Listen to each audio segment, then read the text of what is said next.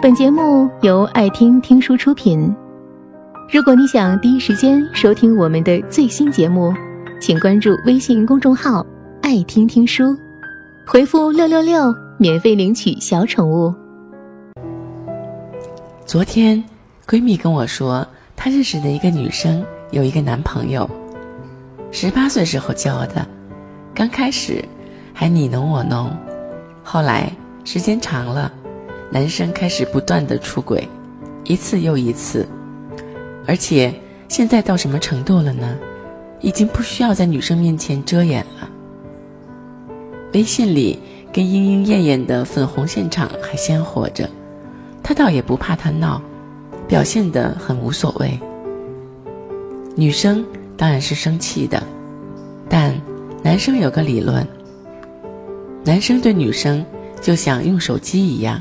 一开始买回来跟捧着宝贝一样，会给他贴膜、买手机壳，稍微磕一下就心疼的不行。等用的时间长了，就觉得摔到地上也没事儿了。有时候摔碎了屏都懒得修，这是正常的，人都是这样。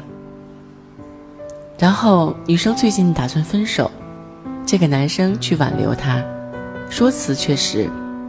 虽然手机用久了就不怕摔，但到手机被偷的那天，还是会舍不得。现在人渣们的逻辑思维都这么强了吗？而这位女生也一直在犹豫，到底要不要分手。当我知道这件事的时候，想起了我自己，我并没有过什么不断出轨的男朋友，但我年轻的时候喜欢一个人的样子。跟这个女生很像，男生说什么我都想相信，男生就算有天大的不对，甚至是触犯感情底线的不对，我都舍不得放手，我还是愿意告诉自己，他这么好，除了他，我找不到更好的了。用一个字来形容吧，就是瞎，对不值得的人还死放不下，说穿了。还是见人见得太少，眼界没到位。我们在年轻的时候能认识多少人呢？认识不了多少，一个小镇，一个学校，甚至一个院系。我们的目光就被极大的捆绑在这些区域里。我们不知道外面还有多少优秀的人，我们不知道自己还能遇上哪些人。我们不知道自己短暂的一生里还有多少想象不到的经历排在后面。女生多见世面到底有多重要呢？太重要了。多认识一些人，你才不会被你狭隘的生活圈子所拖累，不会觉得普普通通偶然认识的一个男生，也能成了你的非他不可。你不会觉得，当男生向你吹嘘月入过万的时候多么了不起，你知道更好的人是什么样的，所以你不会被推得高傲，死死的被吃住。多看几本书，在书里找到适合自己的哲学，体验它的辽远和深刻，你便不再觉得他突然对我冷淡了，是什么无法消除的难处。你见过书中人，也仿佛经历过他们的人生。你知道了真正重要的是什么？是善良、真诚、敬畏和勇气。所以你存留着自己的圆润，不会因为周遭的一点鸡毛蒜皮而变得尖利。多去一些地方，了解那里的生态，那里的风土人情。看看世界各地的人们都在怎样生活着，你会发现，你平时忧心的事儿实在不值得一提。还有那么多人勤勤恳恳的生活着，没什么是能被打败的。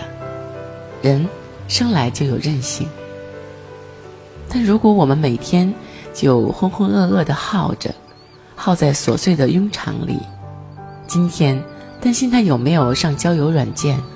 明天，争论他不及时回消息，是不是不爱你，便很容易活得流于表面，甚至活得越来越浅。盲目的在自己的小天地里打转，越来越易燃易爆，越来越歇斯底里。如果说阅读和旅游都有些奢侈，那么挣钱也是一个见世面的过程。你需要接触更多的人，学习更多的知识，应对更多的场合。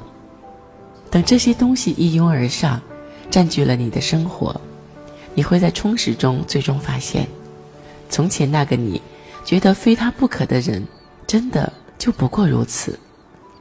只有一个足够丰富的个体，才能拥有强大的抗压能力。